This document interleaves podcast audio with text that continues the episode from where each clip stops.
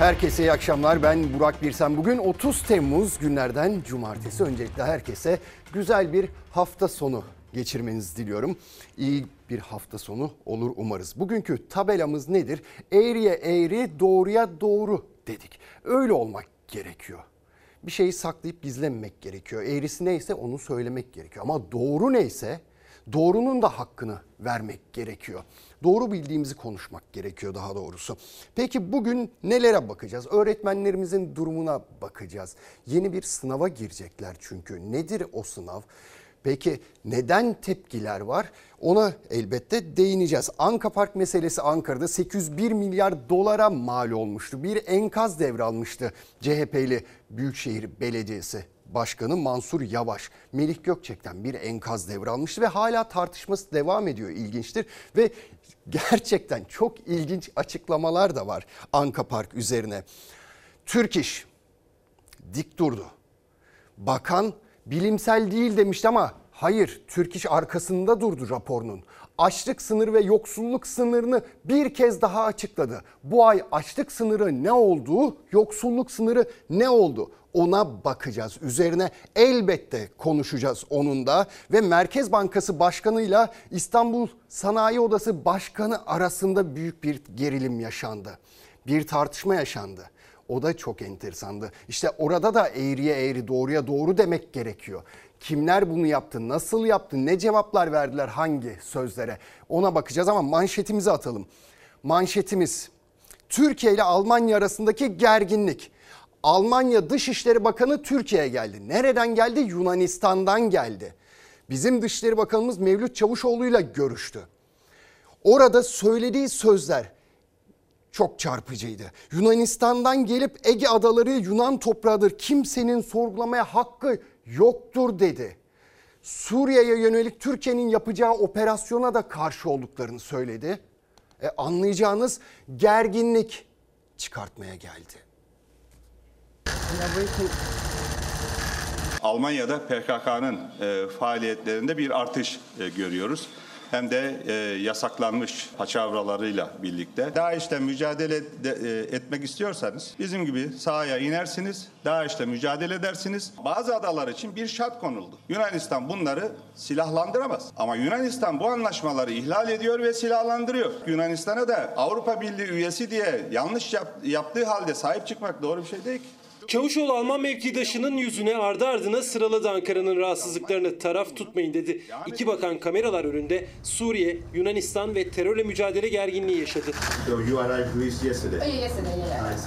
Oh, Almanya Dışişleri Bakanı Baerbock gerginliğin sinyalini Atina'dan verdi. Hadsiz konuştu. Ege adalarının Yunan toprağı olduğunu iddia etti. Kimsenin bunu sorgulamaya hakkı yok dedi. Bir ülkenin haksız olduğu halde onun yanında olmak doğru bir yaklaşım olmaz. Propagandayı yapan Yunanistan. Yunanistan bu konuda çok başarılı, ağlamayı çok iyi becerir. Bu konuda her iki tarafın da dinlenmesi gerekiyor. Baerbock'un Atina'dan sonraki durağı İstanbul oldu. Dışişleri Bakanı Çavuşoğlu ile görüştü. Görüşme sonrası kamera karşısına geçildi. Alman Bakan'ın görüş ayrılıkları yaşanan Suriye, Ege ve Doğu Akdeniz'de Avrupa İnsan Hakları Mahkemesi kararları için söyledikleri tansiyonu kısa sürede yükseltti. Bütün ülkeler kendini savunma hakkına sahip fakat burada önleyici saldırıların e, yapılmaması gerekir. Tabii ki bu Kuzey Suriye için de geçerli. Bugün terör örgütü PKK, YPG Türkiye'ye tehdit oluşturuyor ve son iki yılda 25 askerimiz şehit oldu. E, yeni bir askeri çatışma, e, istikrarsızlık orada sadece DAEŞ gibi örgütlere yarayacaktır. DAEŞ'te falan hiçbir ilgisi yok. Yani DAEŞ'le mücadele de- e, etmek istiyorsanız bizim gibi sahaya inersiniz, DAEŞ'le mücadele edersiniz ve temizlersiniz DAEŞ'i oralardan. YPG, PKK, DAEŞ'le falan mücadele etmiyor. Onların Afganistan'a uçaklarla nasıl gönderildiğini siz de biliyorsunuz. Mevlüt Çavuşoğlu Alman mevkidaşının ahim kararlarını işaret ederek Osman Kavala'nın serbest bırakılması yönündeki açıklamasına sert tepki gösterdi. Türkiye'nin serbest bırakma kararını uyguladığını ama Kavala'nın farklı bir suçlamadan ceza aldığını söyledi. Niye Osman Kavala konusunu sürekli gündeme getiriyorsunuz? Çünkü Osman Kavala'yı Türkiye aleyhine kullanıyorsunuz, fonluyorsunuz. Çavuşoğlu Almanya, Yunanistan ve Fransa gibi birçok ülkenin ahim kararlarını uygulamadığını vurguladı. Şimdi tam anlamıyla gerginlik çıkartmaya gelmiş. Yani konuk olduğunuz bir ülkede şu cümleleri etmemeniz gerekiyor.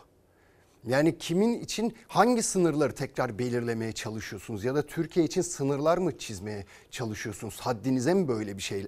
Ama işte Avrupalı ya da Amerikalılar hiçbir zaman Türkiye'nin tam anlamıyla yanında olmadılar. Özellikle hepsi kendi çıkarını gözetti. Tabii ki bizim de kendi çıkarlarımızı gözetmemiz gerekiyor. İşte gereken cevaplar veriliyor. Ancak şunu da söylememiz lazım. Birleşmiş Milletler'in insani işlerden sorumlu Genel Sekreter Yardımcısı 5 gün boyunca Türkiye'deydi. Hatay'ı Gaziantep'i ziyaret etti. O da ne dedi biliyor musunuz Türkiye için? Şunu söylüyor. Dünyanın en fazla mülteci barındıran ülkesi Türkiye'ye teşekkür ederiz diyor. Dünyanın en fazla mülteci barındıran ülkesi Türkiye'ye. Avrupa'nın mülteci deposu oluyoruz yavaş yavaş. İşte bu yüzden bize teşekkür ediyorlar. Aslında şuna bakmak yeterli. Avrupalı veya Amerikalı Türkiye'yi bu şekilde övüyorsa, yere göğe sığdıramıyorsa ya acaba biz nerede hata yapıyoruz diye bir düşünmemiz gerekiyor. Çünkü işlerine gelmeyen hiçbir şeyde Türkiye'ye teşekkür etmiyorlar. Tıpkı Alman Dışişleri Bakanı'nın işine gelmediği zaman bize eleştirmesi gibi. Şimdi gidelim İstanbul'a. İstanbul Sanayi Odası'nın meclis toplantısı vardı. Merkez Bankası Başkanı Kavcıoğlu da katıldı o toplantıya. Kavcıoğlu da katıldı. Açıklamalar yaptı ama öyle açıklamalar yaptı ki sanayi stokçulukla suçladı. Hem mal stokçuluğu yapmakla suçladı hem döviz stokçuluğu yapmakla suçladı. Salon bir anda gerildi. Ucuz krediyi bulup yatırım yapacak ya da daha ucuz maliyette piyasaya verecekken fiyatlara yansıtmıyor, stok yapıyor. Sanayiciler de yarından itibaren stoklarını azaltacak, dövizlerini bozacak. Bu stok acaba sanayicinin envanterinde niçin duruyor? Kendisini enflasyondan korumak için o stoğu almış olan sanayiciyi de bu kapsama sokarsak Türk sanayisine Burada karşı bir- büyük bir haksızlık yapmış olur. Bir alkış bekliyorum arkadaşlar. Yok yok, itham yok.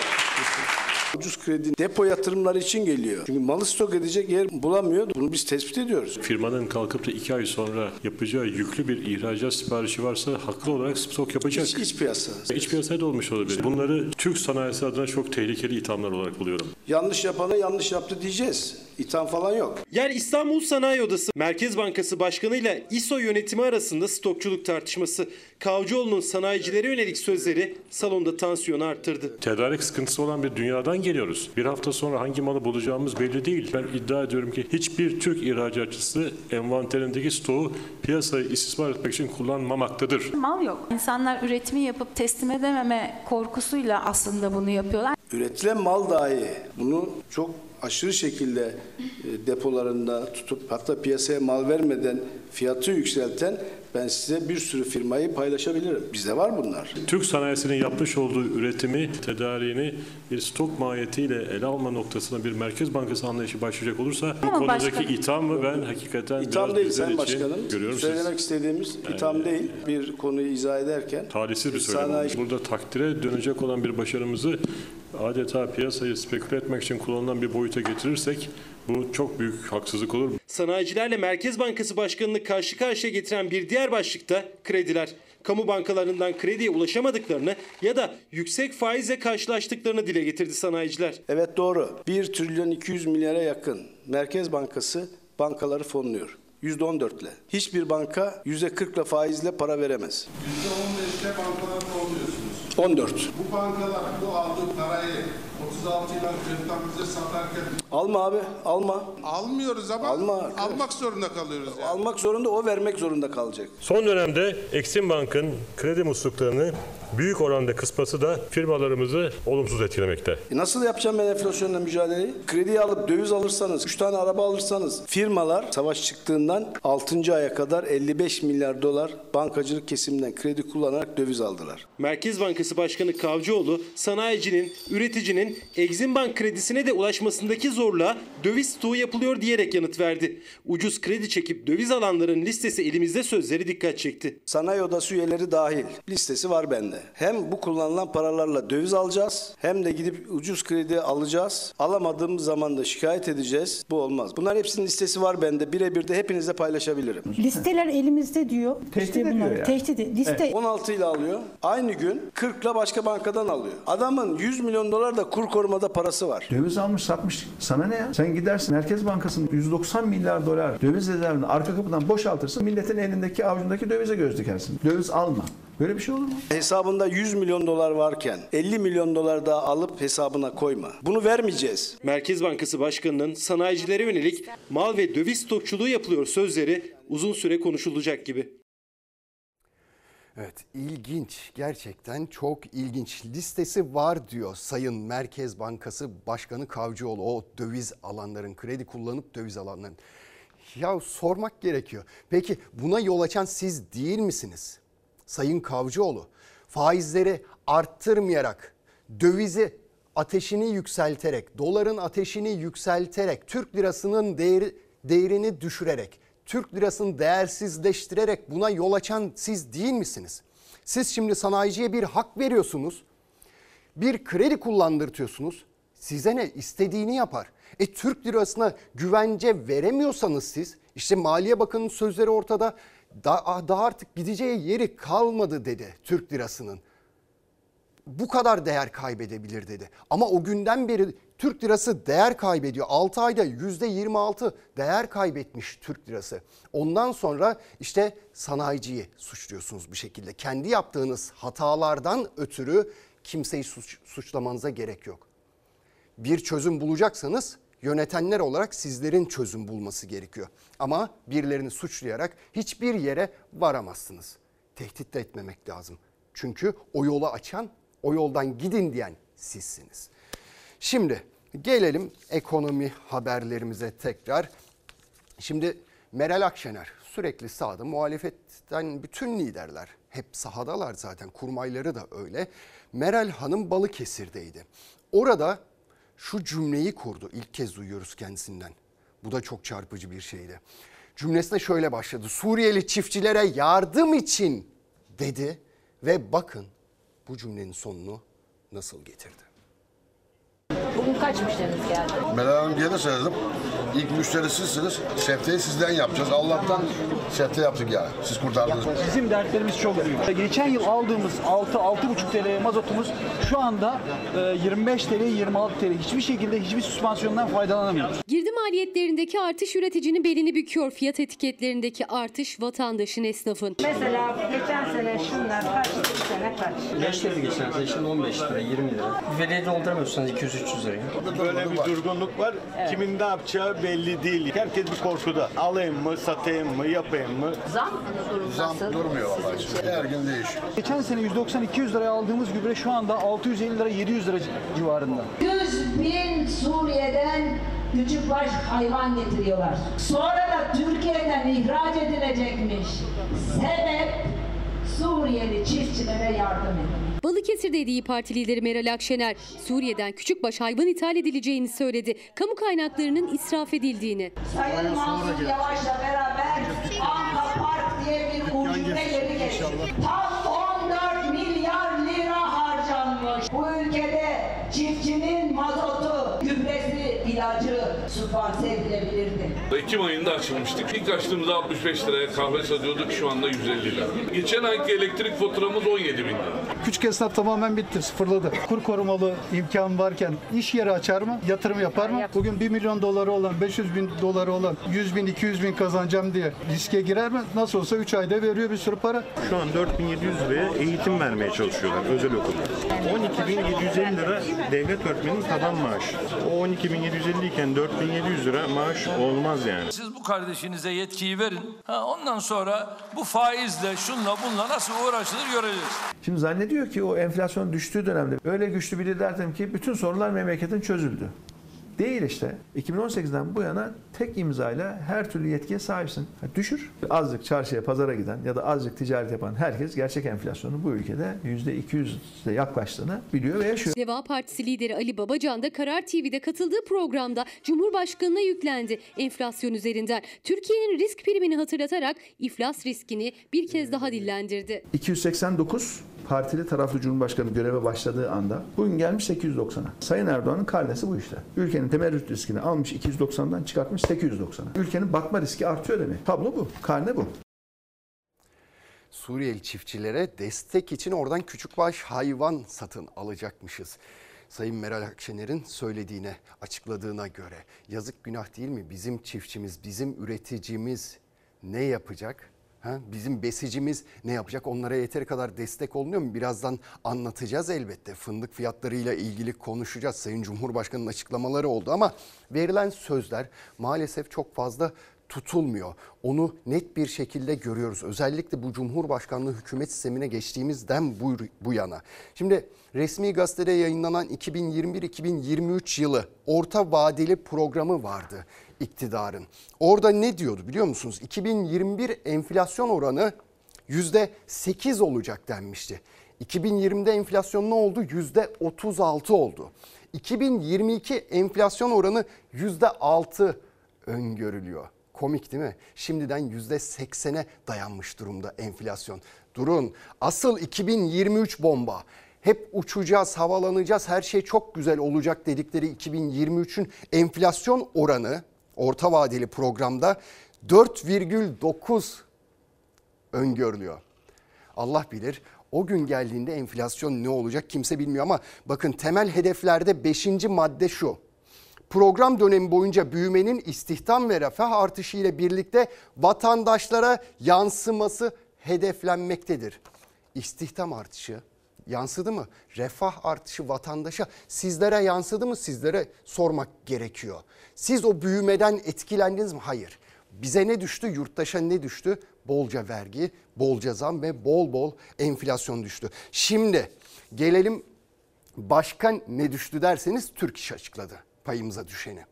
Şimdi daha önce Çalışma Bakanı bilimsel değil demişti Türk İş'in araştırması, Türk İş'in raporu.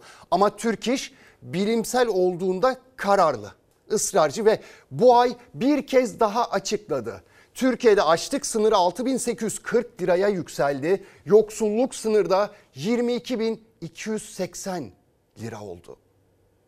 Türkiye'deki açlık sınırı denilen sınır 3600 lira ile 4000 lira arasındadır. Açlık sınırının 6 milyon olduğunu kim söylüyor? Bayram sonrasında ekibi toplayacağım diyeceğim ya oturun bir daha bakın. Açlık sınırı 6840 TL hesaplandı ve yeni asgari ücretin 1340 TL üzerine yerleşti. 4 kişilik ailenin yapması gereken toplam harcama yoksulluk sınırı 22.280 TL. Çalışma Bakanı'nın bilimsel değil dediği Türk İş'in açlık ve yoksulluk rakamları Temmuz ayında da yükseldi. Türk İş'in 6840 lira olarak açıkladığı Temmuz ayı açlık rakamı asgari ücretin 1340 lira üzerinde. Türk İş sadece rakam açıklamadı. Metindeki cümleler adeta bakana yanıttı. Türk İş alanında ilk ve önce olan bu araştırmayı 35 yıldan bu yana olduğu gibi sorumlulukla ve herhangi bir ön yargı ve müdahale olmadan kamuoyuyla paylaşmaya devam edecektir. 35 senedir açlık yoksulluk diye Türk İş'te bir kardeşimiz araştırma yapıyor. Diyor ki açlık 6391 lira, yoksulluk 20 bin lira. Bilimsel olarak yapılmış çalışmalar değil. 10 tane marketten, 20 tane bakkaldan hesap alarak açlık sınırı vesaire tespit edilemez. Bakacağız bilimsel olup olmadığını. Tam da asgari ücrete zam konuşulurken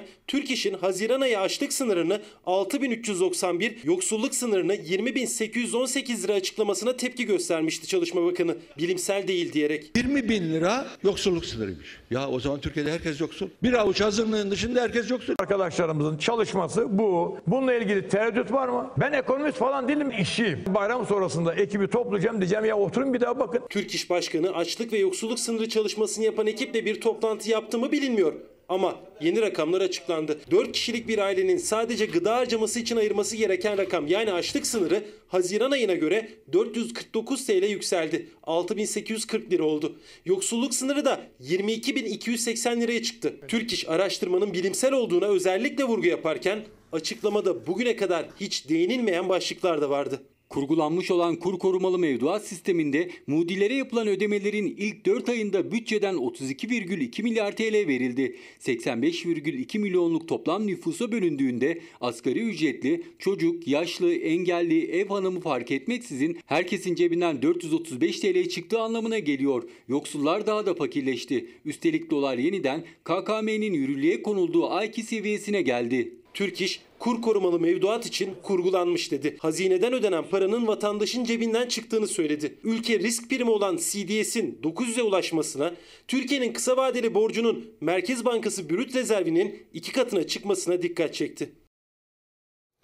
Şimdi bakan özellikle bilimsel değil demişti ama Türk İş Başkanı o gün ne söyledi? Ben arkadaşlarıma tekrar söyleyeceğim bunu. Uyaracağım onları demişti. Demek ki ve yaptıkları yazılı açıklamada da özellikle belirtiyorlar birkaç yerde bilimseldir diye. Ve şimdi eğriye eğri doğruya doğru demek lazım. Türk İş Başkanı'nı elbette yaptığı zamanında yaptığı şeylerden dolayı eleştirmiştik. Doğru bulmamıştık ama burada Türk İş'i de TÜİK gibi dönüştürme gayreti vardı. Ve Ergün Atalay'ı bu dik duruşundan dolayı rakamları ve gerçekleri Türkiye'den gizlemediği için de kutlamak gerekiyor ayrıca ve bunun bu şekilde devam etmesi gerekiyor. Tebrik etmek lazım kendisini de bunları bizlerle, kamuoyuyla, sizlerle paylaştıkları için. Ama işte açlık sınırı 6840 liranın olduğu bir ülkede asgari ücreti 5500 yapmışsınız, 6500 yapmışsınız. Ne olmuş? Enflasyon almış başını gidiyor, hayat pahalılığı almış başını gidiyor ve sokağa çıktığınızda eskiden sokak lezzetleri vardır. İşte bir tavuklu pilav yerdiniz. Bir simit ayran alırdınız. Midenizi bastırırdınız. Köfte ekmek alırdınız. Ama kusura bakmayın bugün öyle bir noktaya geldik ki sokak lezzetleri bile lüks oldu.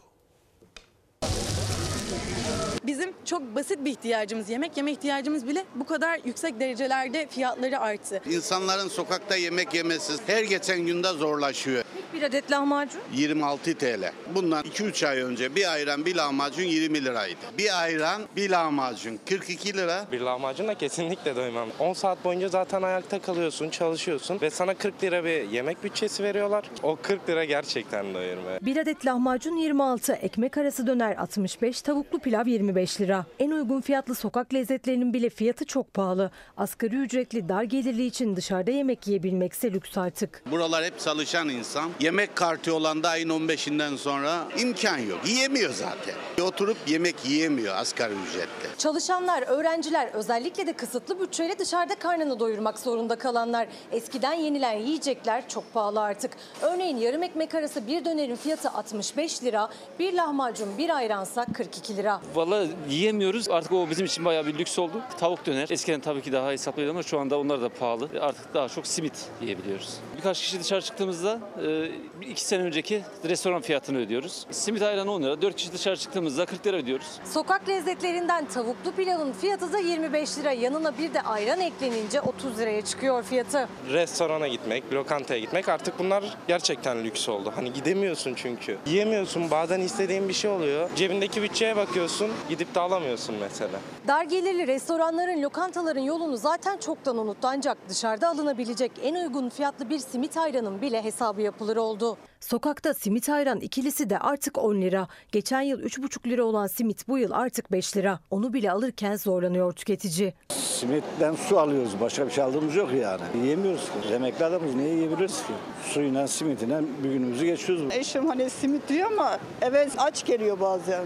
Simit bile yiyemiyor. Bir simit bir çay insan karnını eskiden doyurabiliyordu değil mi? Şimdi zor. Geldiğimiz durum çok üzücü. İçler acısı. Tek öğün yesem bile şey hani en makul 30-40, 40 bile değil artık 50-60 oluyor. Tek öğüne düşürmek zorunda kalıyorsun ama senin ihtiyacın iki öğün belki yeri geldiğinde üç öğün. Çünkü fazla saat çalışıyorsun, fazla mesai harcıyorsun. Bu senin temel bir ihtiyacın ve sen temel bir ihtiyacını elde etmekte bile bu kadar bazı zamanlarda zorlanıyorsun. Dertler çok, dertli olanlar çok. Bir izleyicimiz yazmış. Ne eğrisi ne doğrusu kaldı. Bugün maaşım yattı ama cebimde 1 lira kalmadı. Ve hala karttan geçindiğim bu ayda tam borcumu ödeyemedim. Allah yardımcım olsun demiş. Allah herkesin yardımcısı olsun. Çalışma Bakanı'nın söylediği gibi belli bir azınlık var. Küçük bir grup var. Onlara her zaman güzel hayat. Şimdi bir liyakat tartışması var. Cumhurbaşkanı Erdoğan kimleri hedef aldı? Eski çalışma arkadaşlarını Ali Babacan ve Ahmet Davutoğlu'nu hedef alarak şunu söylemişti. O makamlara layık oldukları için gelmediler demişti. Babacan yanıt verdi kendisine. Bu kadar uzun süre bize niye biz niye görev yaptık diye sordu haklı olarak. Ve bugün Ordu'daydı Sayın Cumhurbaşkanı. Ordu'da çiftçiye, üreticiye müjde olarak duyurdu. Fındık alım fiyatı 54 TL oldu dedi. 54 olarak inşallah açıkladık. Beklenti 70 lira ve üzerinde olmasıydı. Hatta Akşener geçtiğimiz hafta ordu ziyaretinde 74 lira olarak açıklansın çağrısı yaptı ama Erdoğan fındık alım fiyatını 54 lira olarak açıkladı. Yüksek randımanlı fındığın fiyatına 54'ün içinde 2 de var. Anladınız değil mi burada? Bir yanlışlık olmasın. Sonra arkamdan konuşmayın ha. Fındık taban fiyatları Ordu Giresun diye ayrı ayrı açıklanırdı. Sayın Erdoğan yeni usul getirdi. Tek taban fiyat açıkladı. Alan bazlı destek, mazot desteği dahil 54 TL dedi. Soru şu, TMO kaç liradan alacak? Giresun fındık fiyatı ne olacak? Alavere dalavereye kurban gittik gibi. Böyle alavere, dalaverecilere filan sakın parayı kaptırmayın. Toprak Mahsulleri Ofisimiz tüm hazırlıklarını tamamlamıştır. Cumhurbaşkanı'nın açıkladığı fındık fiyatı üreticiyi memnun edecek mi zaman gösterecek ama Erdoğan'ın hedefinde muhalefet de vardı. Bu zata zaman zaman Bay Kemal diyerek takılıyorum. En sonunda kendi de bunu kabul etti. Bay Kemal lafını öylesine benimsemiş ki ismi yerine bunu kullanmaya başladı. Bay Kemal olmak için bütün hayatımı verdim. Bay Kemal olmak için önce ahlaklı olacaksın. Kul hakkı yemeyeceksin. Adaletli olacaksın. Emperyal güçlerin karşısında diz çökmeyeceksin. Sen kim? Bay Kemal kim? Biz hiçbir siyaset üretmeyip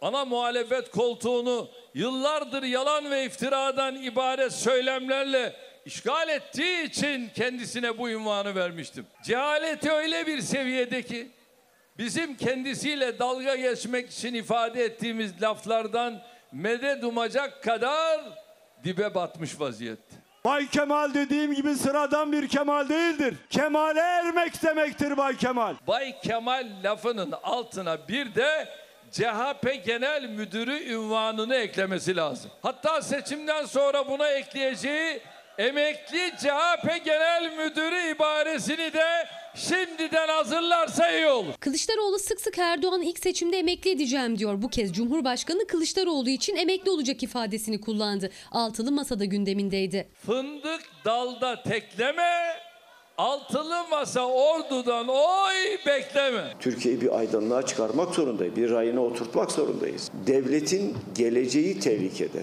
Siz sandıkta bu kardeşinize ve ekibine en güçlü desteği verdikçe inşallah ne ülke sahipsiz kalacaktır ne büyük ve güçlü Türkiye davası sahipsiz kalacaktır. E başarılı olunca ortaya güzel sonuçlar çıkınca ben imza atmasam olmazdı ben yaptım de. Deva Partisi lideri Babacan da Cumhurbaşkanı'nı o makamlara layık oldukları için gelmediler. Getirildiler sözleri üzerinden hedef aldı. Niye benimle o kadar uzun seneler çalıştı? Niye ta benim 3. dönemimin son gününe son anına kadar niye benimle çalıştı? İşine gelmeyince değiştirmeyi biliyor. Elini tutan mı oldu Allah aşkına?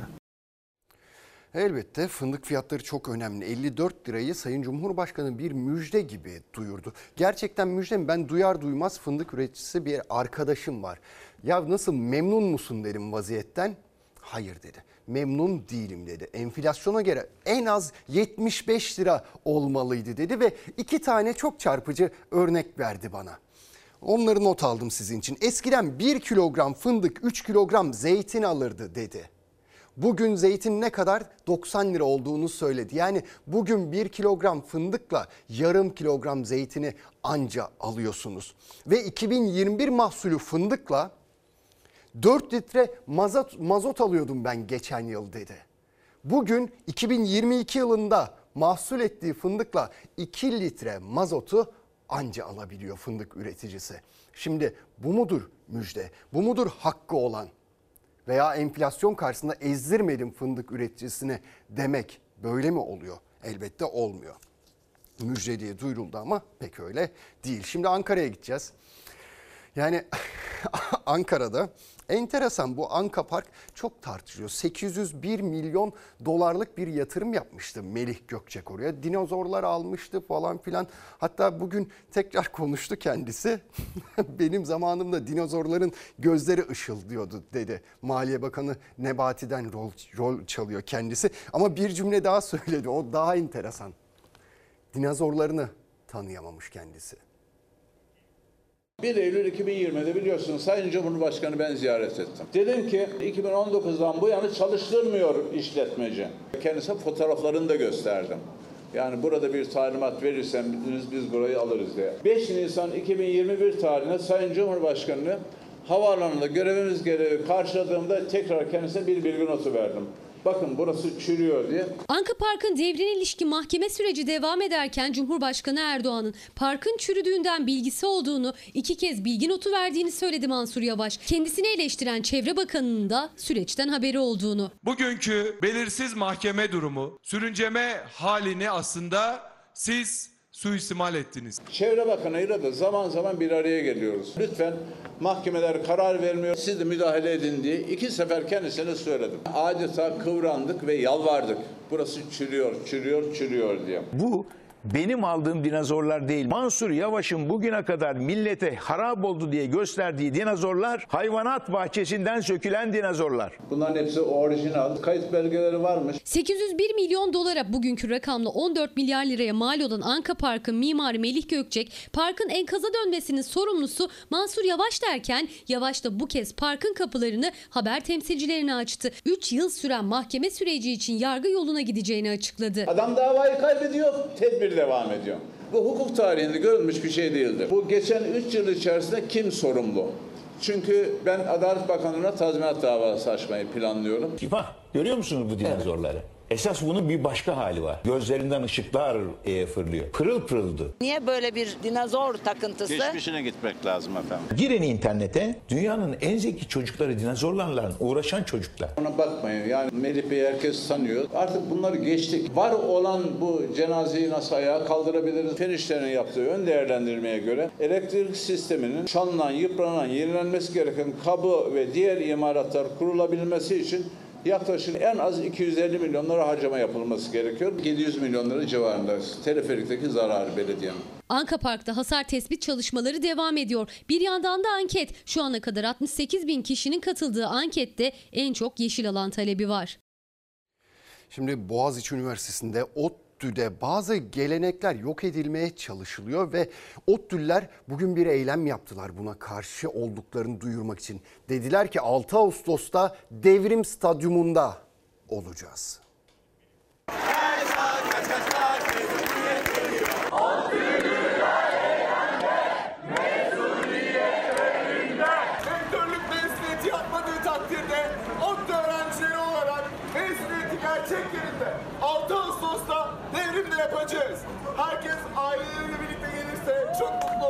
Öğrenciler, akademisyenler, eski mezunlar, ODTÜ'lüler tek ses oldu. Devrim Stadyumu'nun mezuniyet törenine yasaklanmasına karşı mezuniyetin yeri devrimdir sloganıyla 6 Ağustos için çağrı yapan ODTÜ'lüler rektörlük bahçesini Devrim Stadyumu'na çevirdi. Astıkları pankartlarla. ODTÜ öğrencileri olarak başta 2022 mezunları olmak üzere arkadaşlarımızı ve tüm ODTÜ bileşenleri olarak devrimdeki mezuniyetimizi kazanmak için mücadele ediyoruz.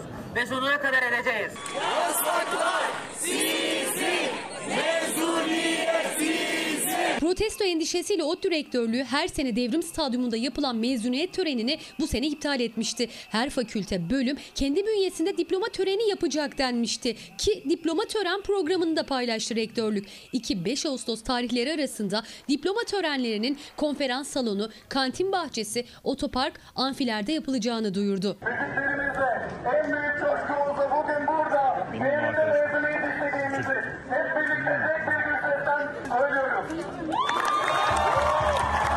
Rektörlüğün mezuniyet takvimini açıkladığı gün eski mezunlar, akademisyenler, yeni mezunlar rektörlük önünde buluştu. ODTÜ mezunlar gününde diploma töreninin geleneklere uygun olarak devrim stadında yapılması için çağrı yaptılar. 6 Ağustos günü rektörlük mezuniyeti yapmayı üstlense de üstlenmese de devrim stadyumunda düzenleyeceğimiz mezuniyetimizi gerçekleştireceğiz.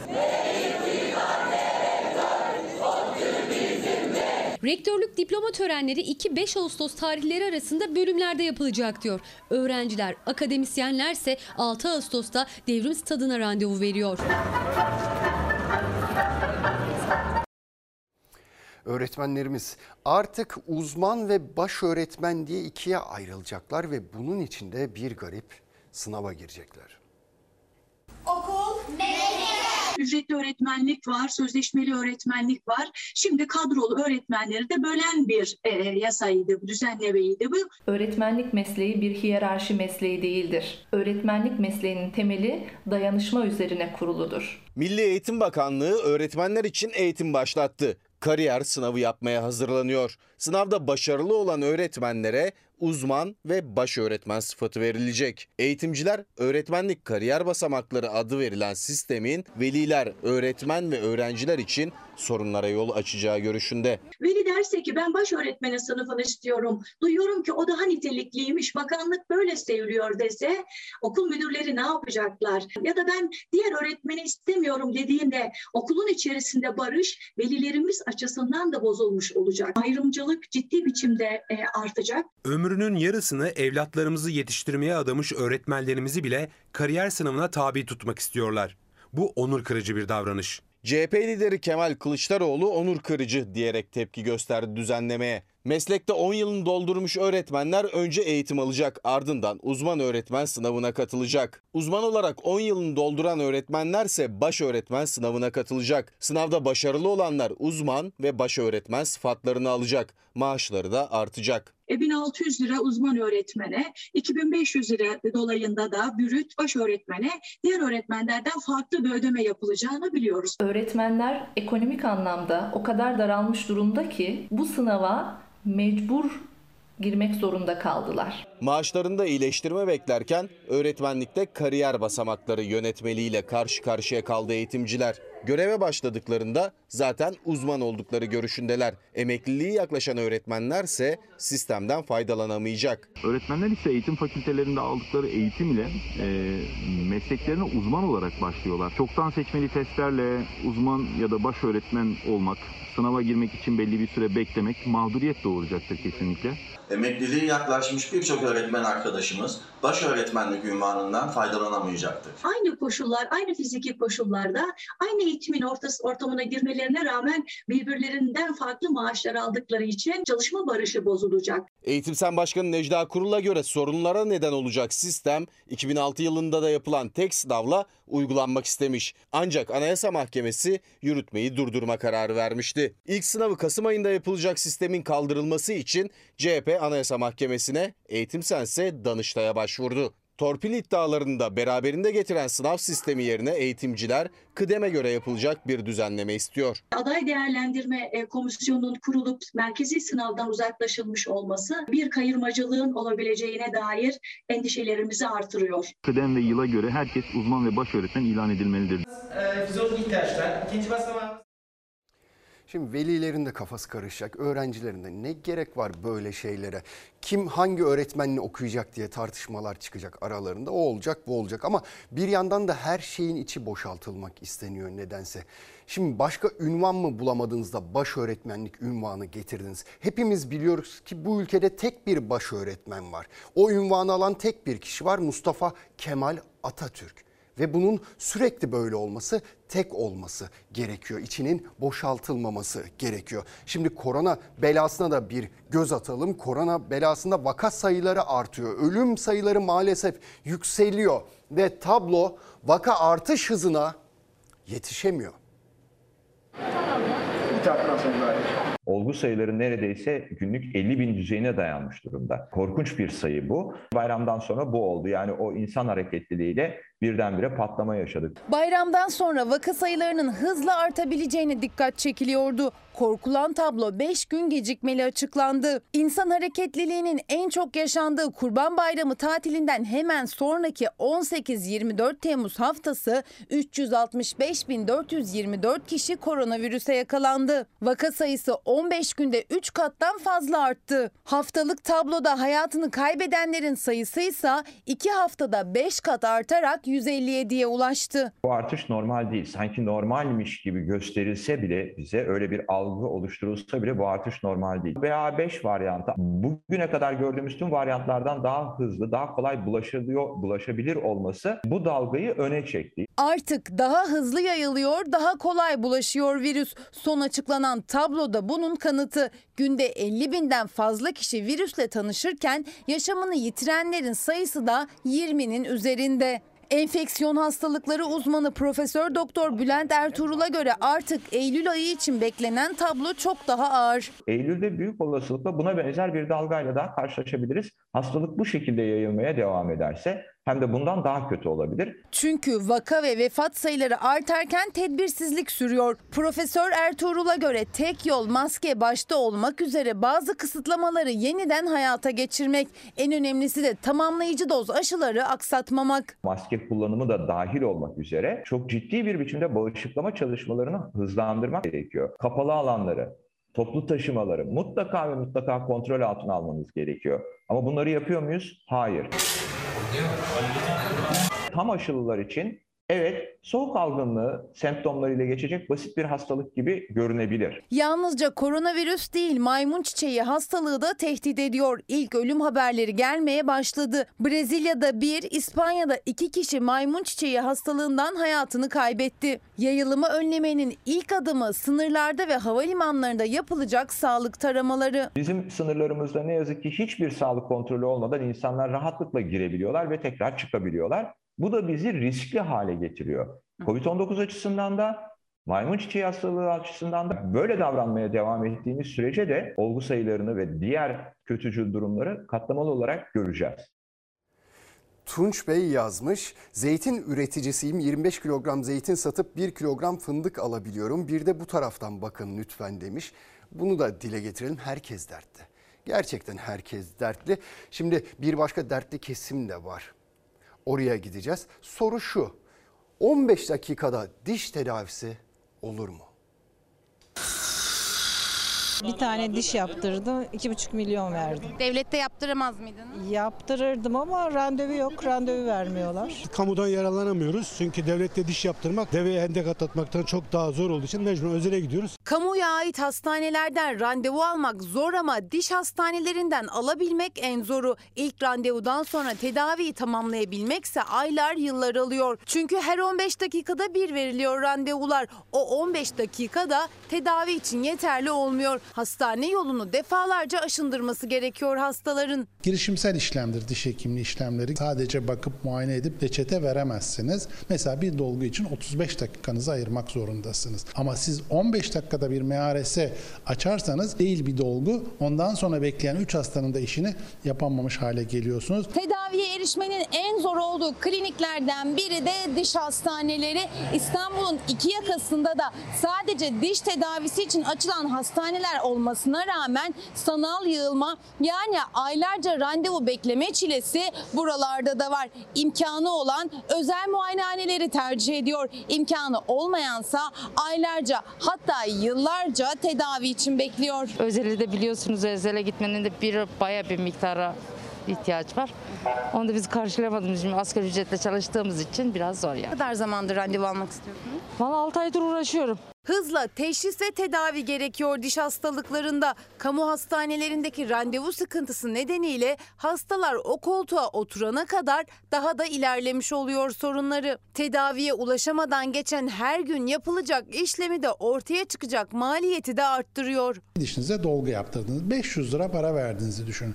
Bu dişiniz kanal tedavisine giderse bu size 2000 liraya mal olacak. Bu dişi çektirirseniz bir tek dişi çektirip yerine köprü protezi yaptırırsanız 6000 liraya mal olacak. İmplant yaptırmaya kalkarsanız 8000 liraya mal olacak. Cebinde parası olmayan dişlerini yaptıramıyor. Gülmeyi bile unutuyoruz. Şu an ben bugünlere çok sağlıklı gülemiyorum. Bütün işin sırrı koruyucu diş hekimliğinin gelişmesi. Koruyucu diş hekimliği içinde devletin bir şekliyle buna müdahale etmesi lazım. Ancak kamu hastaneleri ilk müdahalede bile yetersiz kalıyor. Randevu almak kadar tedaviyi kısa sürede tamamlamak da imkansız hale geliyor. Bu yüzden özel kliniklerin yolunu tutuyor. Tek bir diş için bile binlerce lirayı cebinden ödemek zorunda kalıyor hastalar. Bankalar sağ olsun. Emekliyim. Maaşı taşıdım. Gittim dişimi yaptırdım.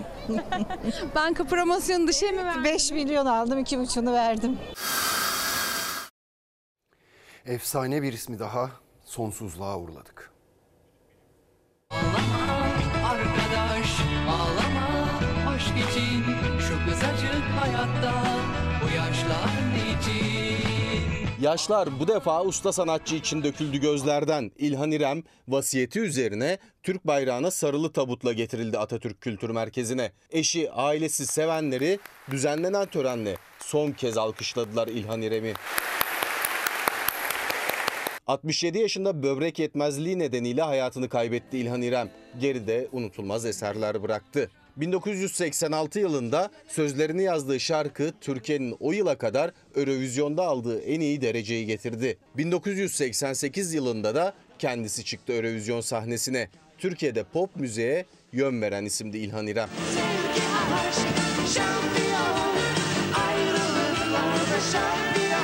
Onun şarkılarıyla büyüyenler son yolculuğunda da yanındaydılar İlhan İrem'in. Eşi Hansu İrem ayakta durmakta güçlük çekse de hayat arkadaşını yalnız bırakmadı. İlhan İrem vasiyeti üzerine İstanbul Sarıyer'deki Aşiyan mezarlığına defnedildi.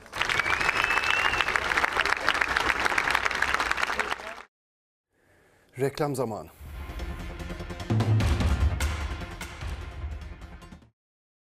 Ana haber bültenini burada noktalıyoruz. Bizden hemen sonra Kazanan Restoran var. Yeni bölümüyle ekranlarınızda olacak. Yarın akşam saat 19'da buluşuncaya dek umarım yüzünüzü güldüren güzel haberler alırsınız. Hoşçakalın. bir başkadır benim memleketim. Lay lay lay lay lay lay lay la